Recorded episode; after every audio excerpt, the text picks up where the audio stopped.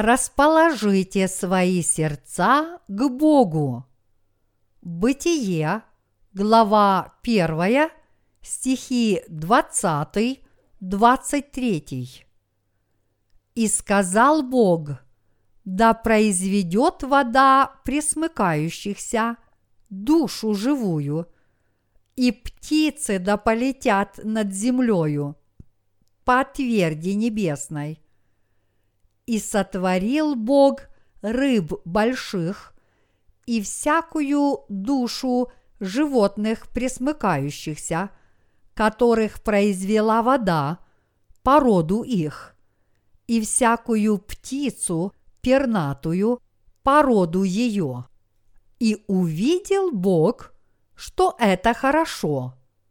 И благословил их Бог, говоря: плодитесь и размножайтесь, и наполняйте воды в морях, и птицы да размножаются на земле. И был вечер, и было утро, день 5.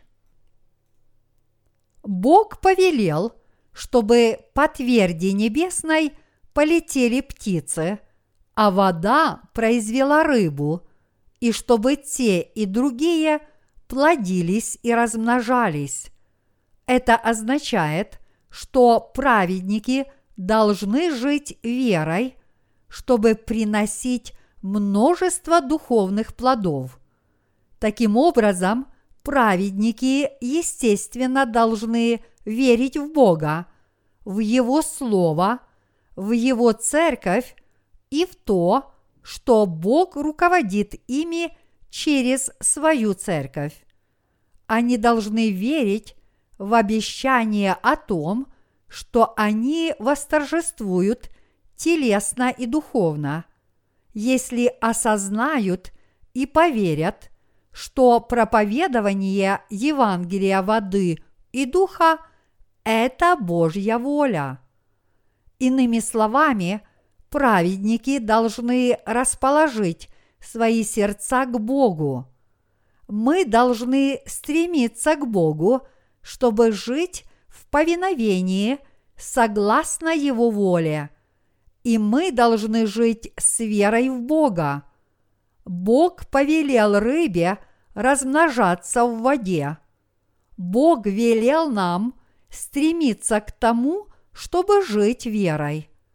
Он сказал это потому, что мы должны жить по Его воле. Мы должны расположить свои сердца так, чтобы снискать у Бога похвалу. В 11 главе ветхозаветной книги Левит определены съедобные и несъедобные виды птиц и рыб. Конечно, цапли, которых мы повсюду видим, определены как нечистые птицы, которых нельзя есть. Цапли часто неподвижно стоят на мелководье в ожидании проплывающей рыбы. Они настолько неподвижны, что кажутся набитыми ватой.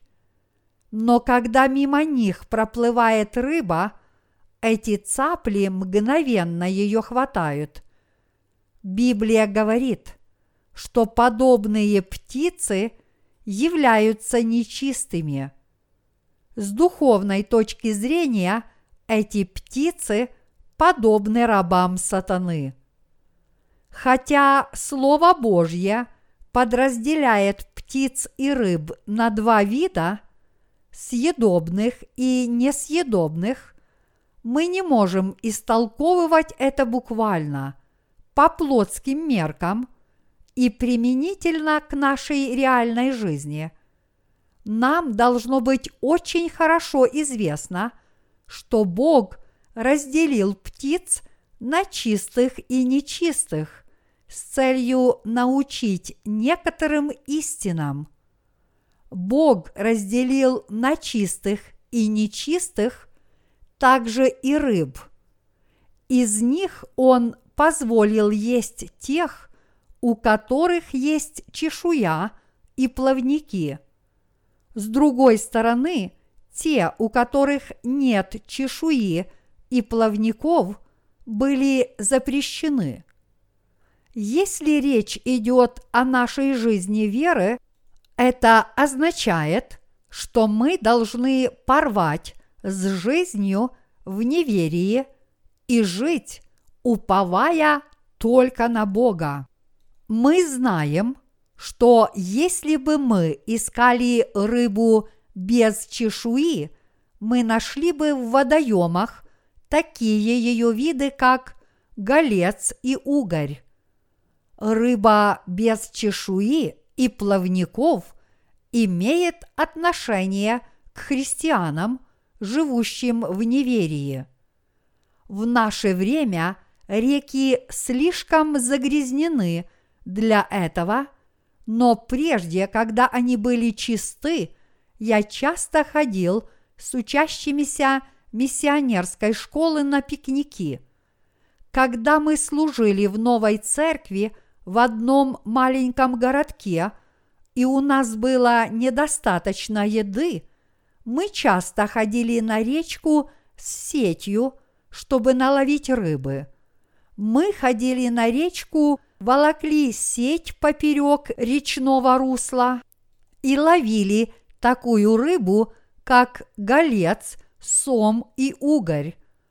Сомы и угри обычно питаются мелкой рыбой, и поэтому их наибольше в тех местах, где есть много мелкого живца.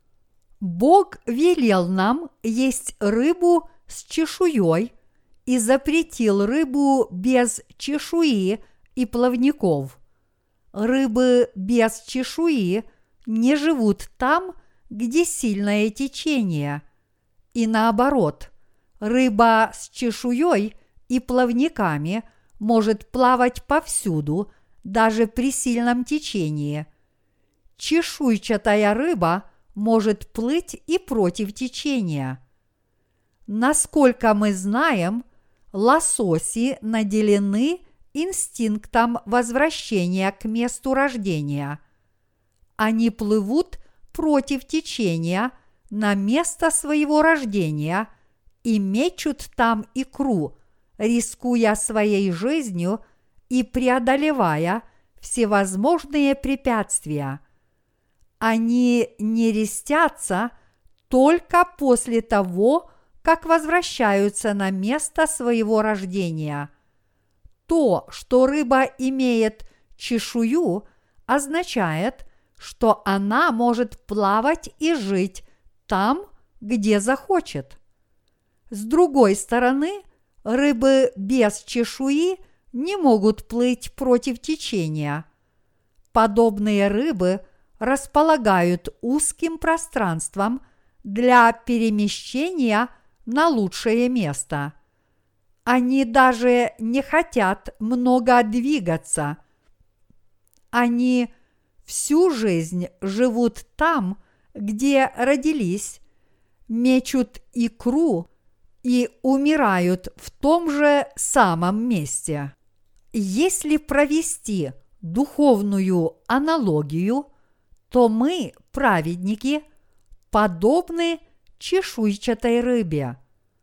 Однако, чтобы жить для Господа, мы прежде всего должны расположить свои сердца к Богу. Наша вера такова. Мы веруем, что Евангелие воды и духа – это непреложная истина. Мы были спасены по вере в Евангелие воды и духа. Мы пребываем с Божьим народом. Отныне мы должны жить ради Евангелия. И таким образом Божья Церковь является нашей. Божья Церковь – это теперь наш дом. Когда Иаков уснул в поле, положив голову на каменную подушку, он увидел Божьих ангелов, сходящих и нисходящих по лестнице, и признал: это дом Божий. Также и мы исповедуем, что Божья Церковь – это теперь наш дом. Обретя спасение от грехов, мы теперь пришли в Божью Церковь и живем в ней. Однако некоторые еще не расположили своих сердец к свободе, в то время как другие это сделали. Среди рожденных свыше христиан те, кто расположили свои сердца к Богу, ныне принадлежат Ему, и все мы являемся именно такими людьми, которые верят, что мы теперь принадлежим Иисусу Христу и хранят эту веру. Подобные люди исповедуют свою веру таким образом. Все мы Божий народ. Все эти люди мой народ. Божьи люди в церкви – это мой народ. Трудиться в Божьей церкви значит для нас служить Господу. По сути, наши сердца должны иметь такое устремление. Иными словами, праведники не могут колебаться в обе стороны, подобно летучей мыши из басни Эзопа, которая утверждает, что днем она мышь, а ночью птица. Летучую мышь не принимают ни птицы, ни звери, и поэтому она живет в темной пещере, в то время как другие птицы живут в согласии, летучая мышь живет одна, отдельно от всех. Тех, чьи сердца не расположены к Богу, ненавидит не только Он, но также люди этого мира. Наши сердца должны повиноваться и подчиняться воле Божьей. Наши сердца должны стремиться жить ради Божьей праведности. Мы должны расположить свои сердца, приняв решение. Как служитель Божий, я больше не буду жить для этого мира, но только ради праведности Божьей. Иными словами, наши сердца должны сначала захотеть уверовать в Божью праведность, а затем последовать и покориться ей.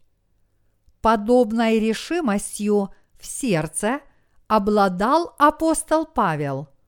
Вот почему он провозгласил: «Я сораспялся Христу, и уже не я живу, но живет во мне Христос. А что ныне живу во плоти, то живу верою в Сына Божия, возлюбившего меня и предавшего себя за меня». Галатам, глава 2, стихи 19-20. Поэтому, чтобы честно служить Богу в течение всей своей жизни, мы должны в своих сердцах стремиться жить ради Него. Бог не благословляет тех, в чьих сердцах нет стремления к Его праведности. Бог действует только в сердцах, которые верят в Его праведность и стремятся к ней.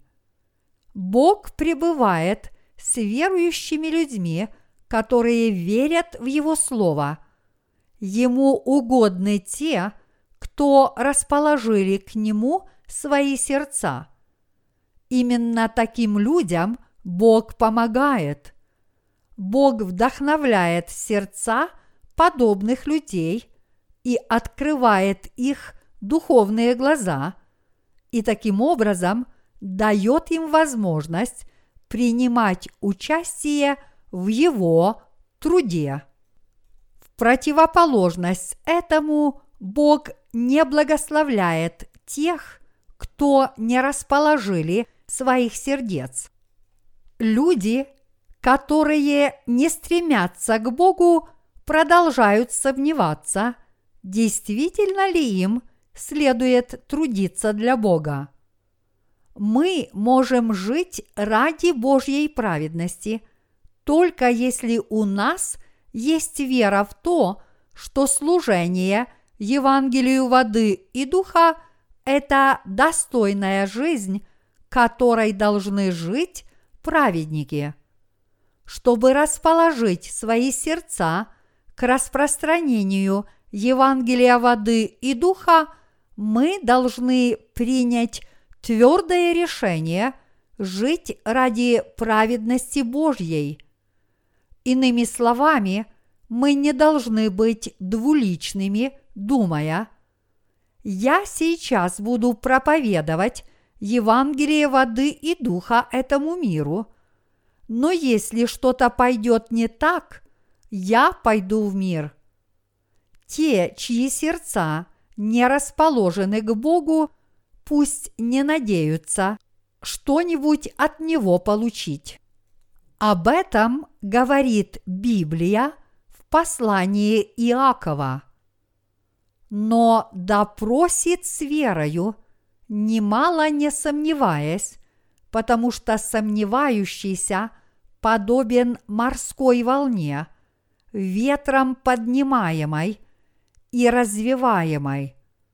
Да не будет такой человек получить что-нибудь от Господа». Иакова, глава 1, стихи 6-8. Мы должны расположить свои сердца к тому, чтобы все время жить с Господом, приняв твердое решение жить с Евангелием воды и духа, несмотря ни на что. Именно когда мы таким образом расположим свои сердца, чтобы исполнять волю Бога, Он будет действовать в нашей жизни. Если наши сердца не расположены к Богу, мы вполне можем сегодня встать на сторону мира, а завтра на сторону Божьей Церкви.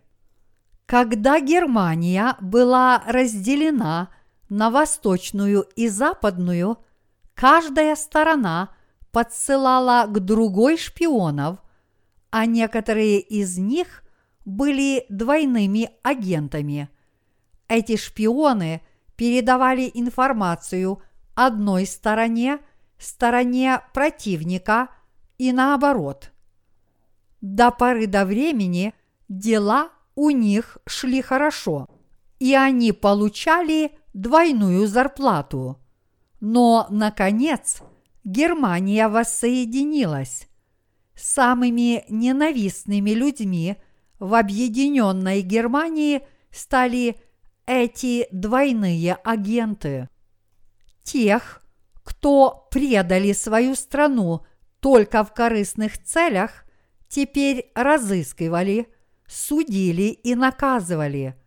В противоположность этому все шпионы, которые работали только на одно государство, будь то западную или восточную Германию, были прощены за свою шпионскую деятельность. Этим шпионам была обеспечена неприкосновенность, потому что они делали свое дело при неизбежных обстоятельствах в разделенной Германии в пользу правительств, которым они служили. Однако двойным шпионам пришлось предстать перед судом. Их возненавидели люди и в Восточной, и в Западной Германии. Даже теперь, через 10 с лишним лет после воссоединения, двойные шпионы разыскивают и подвергаются судебному преследованию. Если подобное происходит даже в мирской жизни, это тем более побуждает нас расположить свои сердца к Богу. Разве можем мы с вами, трудящиеся в Царстве Божьем, колебаться в обе стороны, располагая свои сердца сегодня к этому миру, а завтра к Царству Божьему? Если мы будем так поступать, нас, несомненно, возненавидят и отвергнут обе стороны. В своей жизни мы должны расположить свои сердца к Царству Бога и Его Евангелию. Каждый из нас должен стремиться стать на прямой путь. Это не Божье дело. Бог не заставляет нас это делать против нашей воли. На долю праведников тоже иногда выпадают страдания, но некоторые из них страдают без пользы из-за своей неспособности исполнять Божью волю. Мои единоверцы, расположите свои сердца к Богу. Хотя мы теперь пребываем в Божьей Церкви, те из нас, кто даже никогда к этому не стремились, не могут жить перед лицом Бога достойной жизнью. Такие люди причиняют Богу много неприятностей. Работая с ними, едва ли можно совершить какое-то духовное дело. Они уходят, когда становится трудно следовать Господу, и следуют за Ним, только если Божье дело идет хорошо. Неужели подобные сердца честны перед лицом Бога? Если мы устремились к Богу, мы должны идти вперед, преодолевая все препятствия верой. Поскольку мы теперь в любом случае являемся народом Бога и войском Его Царства, мы должны уповать на Бога, воспринимать проблемы Его Церкви как свои собственные и трудиться для Него изо всех сил. Однако, что касается тех, кто к этому не стремятся, всякий раз, когда они сталкиваются с проблемами, выполняя Божье дело, их сердца склоняются на сторону людей этого мира.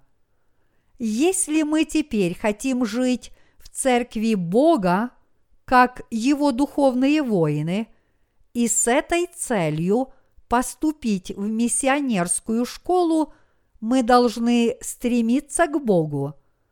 Если вы уже расположили свои сердца подобным образом, прежде чем прийти сюда, это даже лучше. Однако, если вы этого не сделали, даже после того, как пришли сюда, тогда не медлите и расположите свои сердца как можно скорее. Бог отлично знает, действительно ли вы расположили к Нему свои сердца. Те, чьи сердца не расположены к Богу, ничего не осознают даже тогда, когда Бог им помогает, и они не имеют веры в Бога. Духовную брань можно вести только если наша сторона четко отличается от вражеской. Враг должен быть побежден и истреблен мечом. Если мы считаем, что можем одновременно быть и друзьями, и врагами, как мы можем вести духовную брань?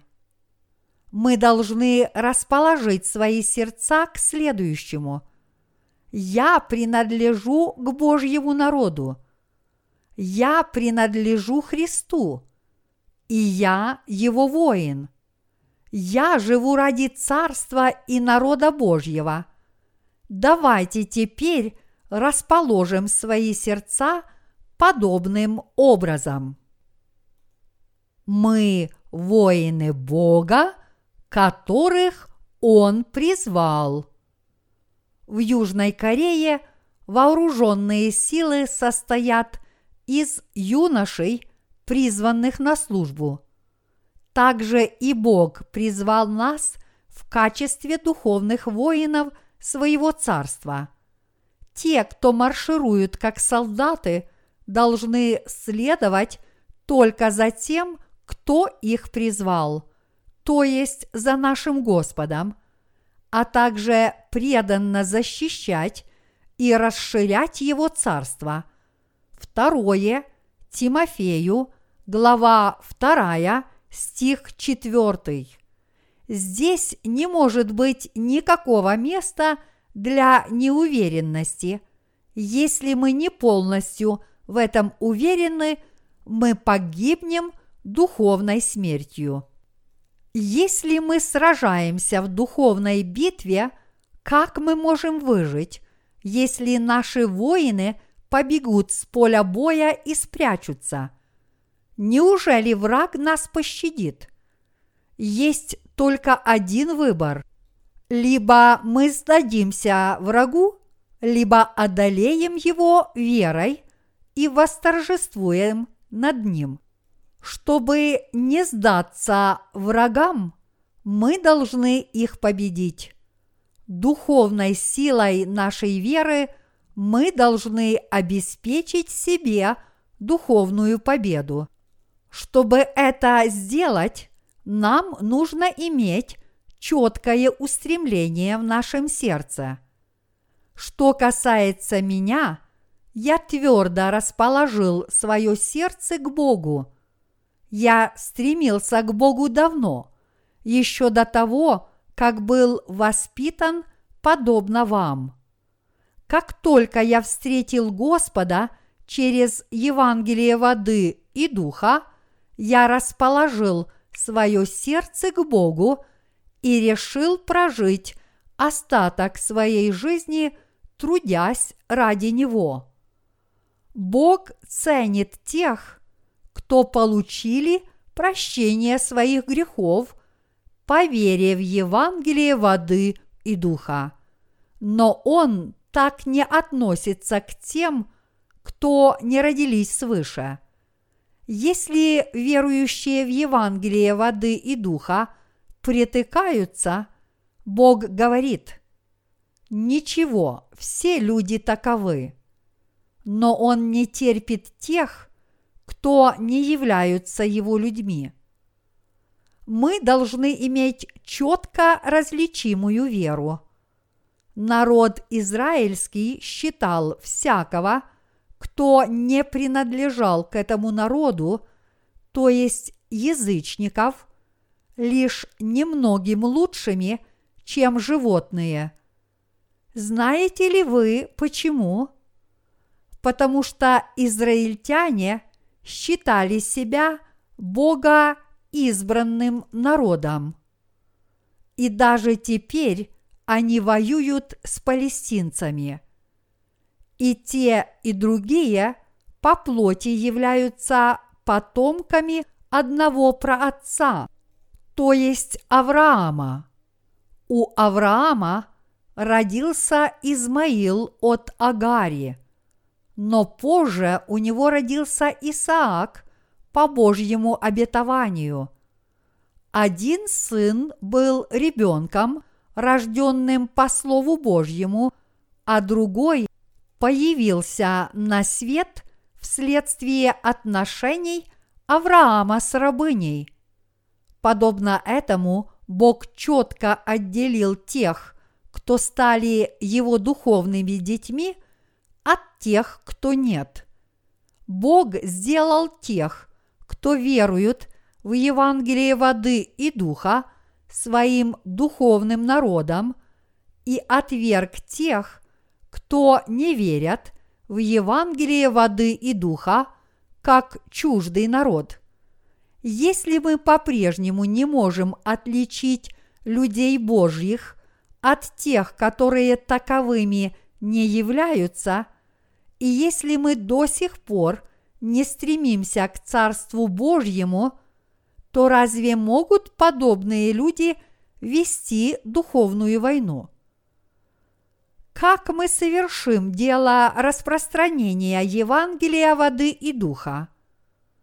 Мы можем избавить других от греха, только если наверняка знаем, к какому народу принадлежим. Иначе как мы можем этого достичь? Мои единоверцы, если ваши сердца все еще не расположены к Богу, я призываю вас устремиться к Нему прямо сейчас. Расположите к Нему свои сердца, приняв решение жить ради строительства Царства Божьего. Тогда Бог вас благословит, и Ему будет угодно трудиться с вами. Именно когда вы решите жить для Господа, Богу будет это угодно, и Он вас благословит. Бог не трудится для тех, кто по-прежнему не расположил к Нему свое сердце. Можем ли мы делать Божье дело, если Бог не трудится с нами? Конечно, нет. Мы должны принять решение. Мы должны жить ради Царства Божьего, которое в конце концов является нашим собственным царством. Вместо того, чтобы думать только о себе, мы должны жить ради этого царства и ради этих людей, к числу которых мы теперь принадлежим. Мои единоверцы, приняли ли вы решение? Если да, то вы находитесь на полпути к завершению вашего воспитания. Все, что вы должны делать в течение остальной части вашего воспитания, это повиноваться и учиться с верой, а также присоединиться к церкви. Если разум уже принял решение, плоть обязана выполнять его. Прежде всего, вы должны расположить свои сердца так, чтобы жить верой. Вот почему Бог отделил съедобных птиц и рыб от несъедобных. Рыба с чешуей и плавниками способна плыть против течения. Иными словами, те, кто расположили свои сердца, чтобы жить так, как того хочет Господь, плывут против течения времени и этого мира. Они стараются не для самих себя, но чтобы они не делали, они делают это для Господа. Они живут верой, даже несмотря на то, что их вера может быть слабой. Если сердце человека не расположено к подобной жизни, он не может трудиться для Бога. Но тот, кто принял решение жить ради Него, может выполнять труд веры, как Божий воин. Вот что Бог подразумевает своим созидательным трудом, который Он совершил на пятый день. Верите ли вы, что Бог сотворил эту вселенную? Верите ли вы, что Бог создал все формы жизни, каждую породу своему? Конечно, Он все это создал. Бог действительно сотворил птиц по роду их, так же, как Он создал рыб, каждую по роду своему, Теория эволюции ослепила глаза людей, и в результате они не понимают, что Бог действительно совершил. Однако люди, глаза которых открыты, хорошо понимают, что Бог сотворил эту вселенную и все сущее в ней. Каждое существо было создано им по роду своему. Мои единоверцы, верите ли вы, что это собрание, которое распространяет Евангелие воды и духа, является Божьей Церковью? Верите ли вы, что это Царство Божье?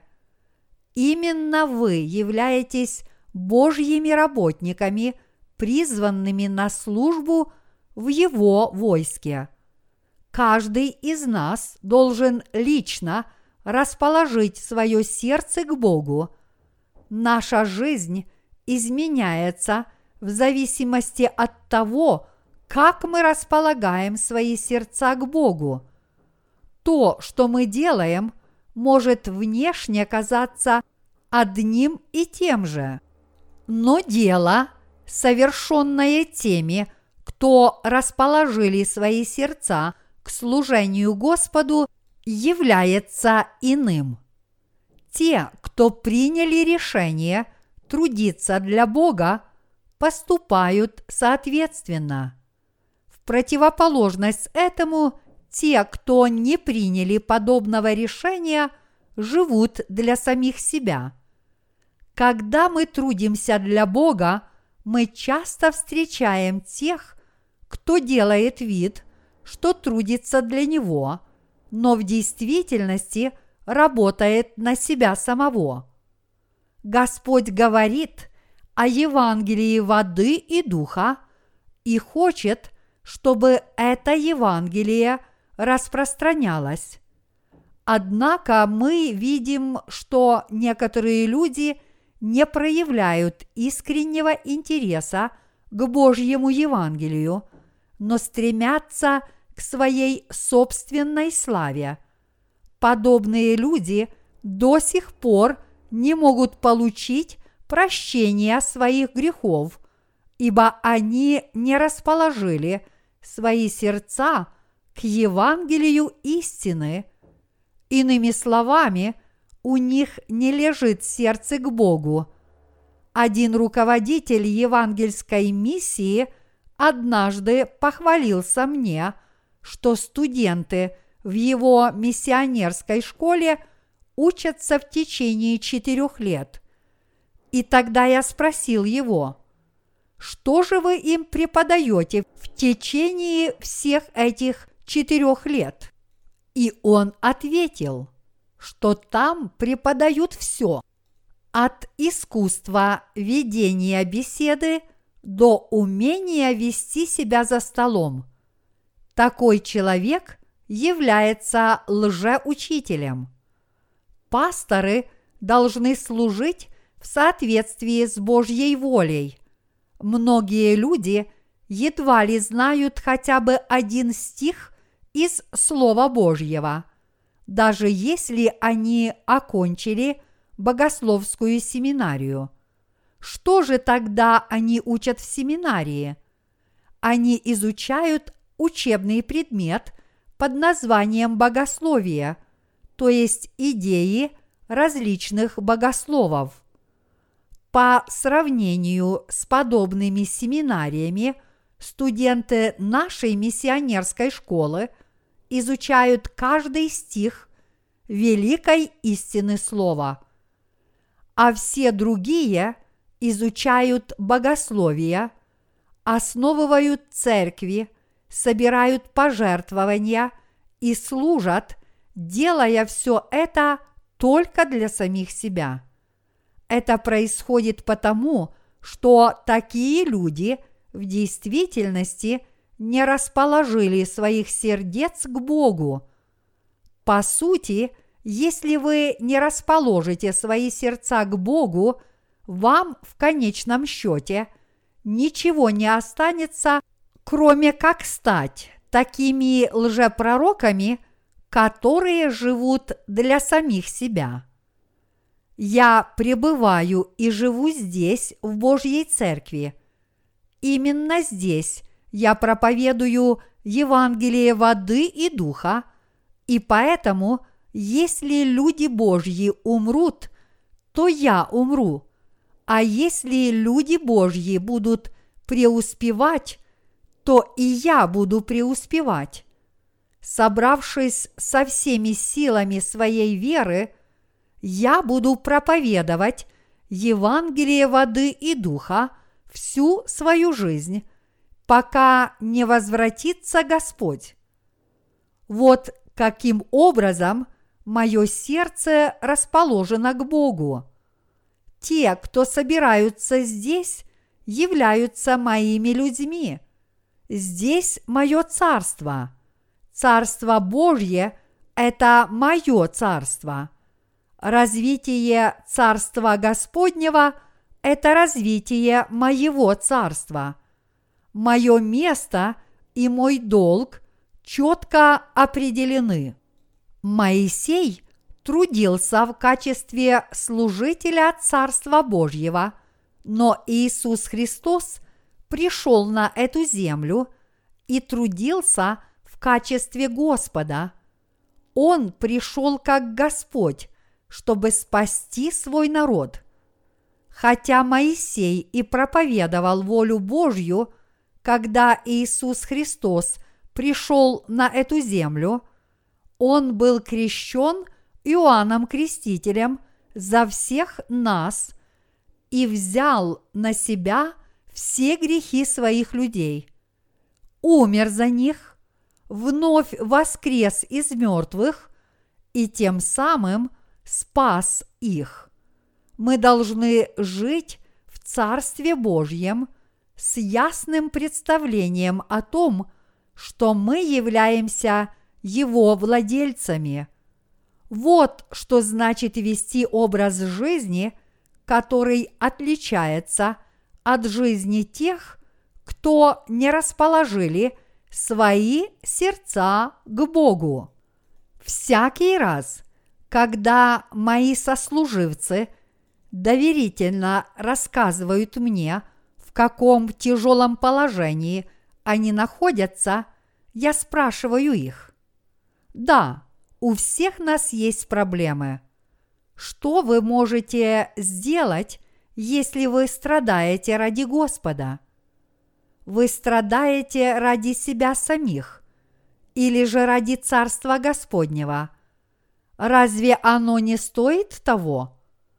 Даже несмотря на то, что у вас могут быть тяжелые времена, вы все равно должны посвятить себя Божьему труду. Все, что имеет значение, это Божий труд. Так чего еще мы должны ожидать? Вы говорите, что вы слишком несовершенны и что вам трудно следовать Господу. Но если бы вы были очень хорошими людьми, которых хвалит весь мир, разве Иисус Христос использовал бы вас в качестве своих орудий? Мои единоверцы, разве Иисус Христос предпочел бы Конфуция или Сократа, или же он предпочел бы использовать меня? Пожалуйста, подумайте об этом беспристрастно в соответствии с тем, что говорит вам сердце. Будь вы Иисусом Христом, кого бы вы использовали, Конфуция или меня? Вы бы использовали того, кто верит и располагает свое сердце в соответствии с тем, как вы его наставляете. Вы бы предпочли того, кто повинуется только вашей воле, не заботясь о том, что может быть задето его эго. Если бы Иисус Христос сказал что-нибудь Конфуцию или Сократу, они бы ответили: «Господи, на самом деле Ты этого не говорил», потому что их предвзятые идеи уже упрочились. Другими словами, именно потому, что человек не расположил своего сердца, он и колеблется в обе стороны, становясь то на сторону людей, то на сторону Иисуса Христа. Учителя нравственности или этики нельзя использовать в качестве работника в Царстве Иисуса. Для использования в качестве своих орудий Иисусу подходят люди, принадлежащие к числу верующих в Евангелие воды и духа, которые расположили свои сердца к Богу. Только те, кто твердо расположили свои сердца к Богу, достойны быть Его орудиями. А того, кто противится Иисусу как равный Ему, Бог не может использовать в качестве своего работника. Бог использует только тех, кто смиряет себя перед Ним и прежде всего хочет трудиться ради Него. Наш Господь использует тех, кого Он может свободно привлечь к труду. Будь Иисус здесь, что бы Он сказал тем, кто восстают против Его Евангелия? Разве Он не сказал бы: «Вы мерзавцы, вы порождения ехиднины, я проклинаю вас всех». Поэтому вы тоже должны противиться врагам Божьим, но в то же время жалеть несчастных, которые заслуживают вашего сострадания. То, что мы стали служителями Бога, означает, что наши сердца объединились с Его сердцем. Наши сердца должны быть расположены к Нему. О Давиде Бог сказал: «Он муж по сердцу моему». По велению Господа Давид уничтожил войско филистимлян. В противоположность этому Саул не полностью выполнил Божье повеление. Он пощадил нескольких филистимлян, а также некоторое количество домашнего скота из военной добычи для того, чтобы принести его Богу в качестве жертвы всесожжения. И все это по своему умыслу. Но Давид полностью повиновался Слову Божьему. Когда Бог велел ему убить всех врагов на поле боя, Давид убил их всех. Он истребил их. Всякий раз, когда Давиду было велено убить врагов, он убивал их всех, даже включая животных. Давид унаследовал престол Саула и стал царем израильским. Но эти два человека с духовной точки зрения очень отличались друг от друга. Саул производил глубокое впечатление своей внешностью. Народ израильский почитал его за физические качества, но в отличие от Давида, его сердце не было расположено к тому, чтобы чтить Бога и проявлять духовную заботу о народе Его царства.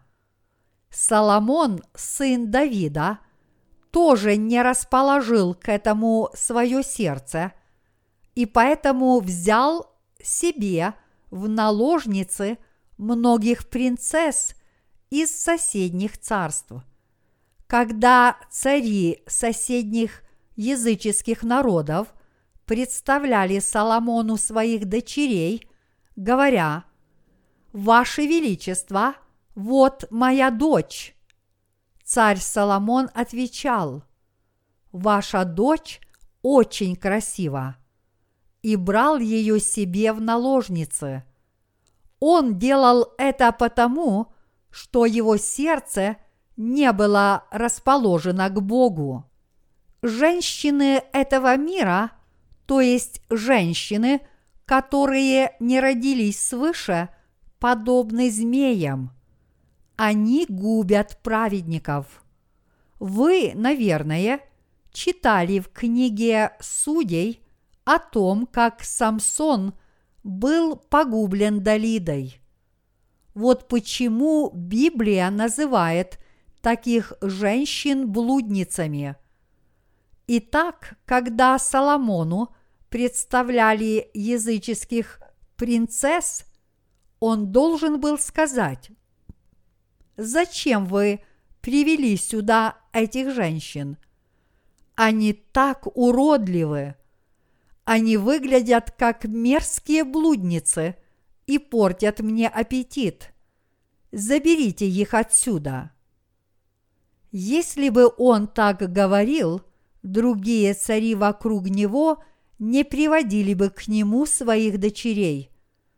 Бог запретил Соломону заключать смешанные браки с язычницами, но, тем не менее, сердце Соломона не было к этому расположено, и он женился на ком хотел в угоду похотям своей плоти, из-за чего и погиб духовной смертью.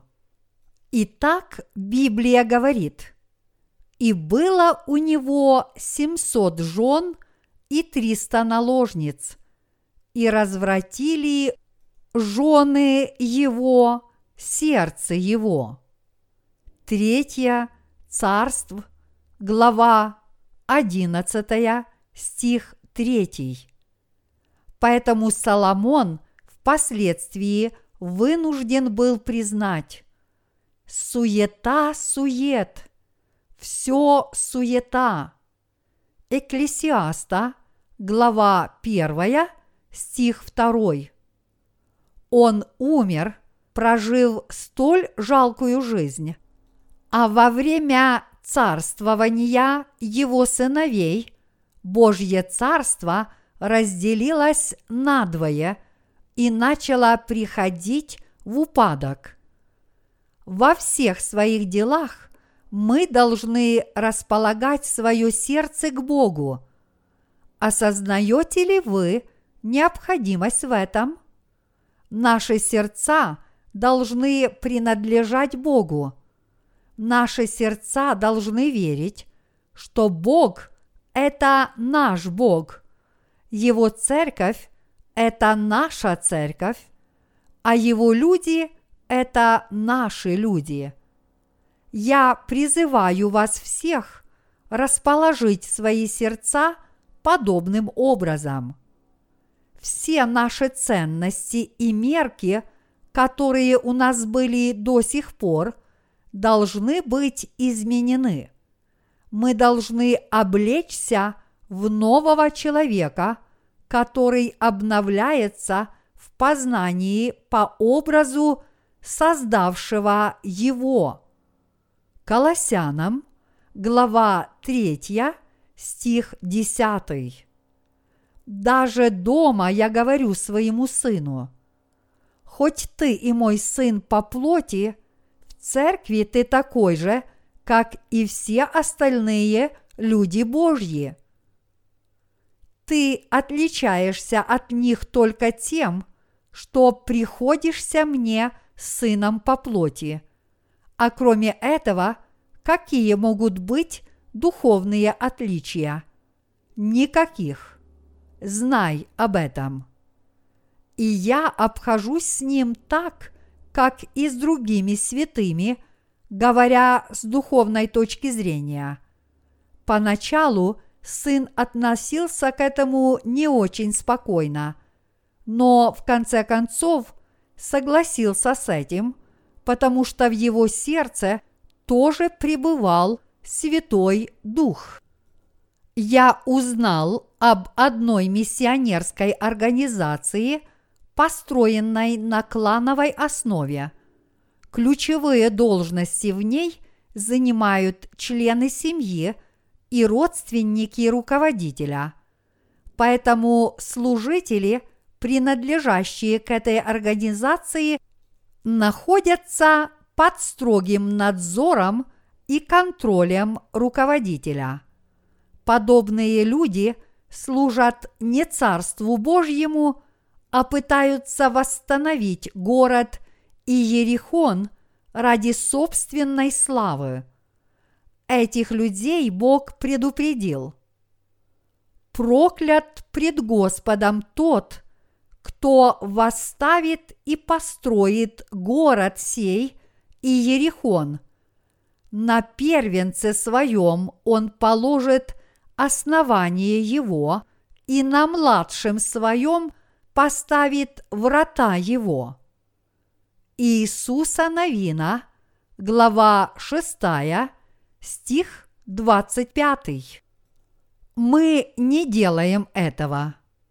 У моего сына нет никаких преимуществ в церкви. Я надеюсь, что он будет служить Господу как один из людей Божьих, подобно всем остальным. Он погибнет, если не будет этого делать. Я делаю это, потому что люблю его. Только тогда он вырастет в вере и будет стоять в ней. Хотя я и забочусь о своем сыне в том, что касается его плотских слабостей, но всех духовных установлений нужно строго придерживаться. Все это я делаю благодаря той силе, которая исходит от расположения моего сердца. Мы должны расположить свои сердца к Иисусу Христу и Слову, верить в них, бороться с верой и строить Царство Божье с этой же верой. Мои единоверцы, я призываю вас всех расположить свои сердца к Богу. Если мы постепенно расположим к Нему свои сердца, мы начнем жить верой. Подобно летящим по небу птицам и чешуйчатой рыбе, мы сможем трудиться для Бога в полное свое удовольствие. Поскольку мы расположили к Нему свои сердца, мы своей верой сумеем одолеть врага и восторжествовать над ним. С верой в Бога мы сможем выполнять работу, которая спасает души грешников от греха.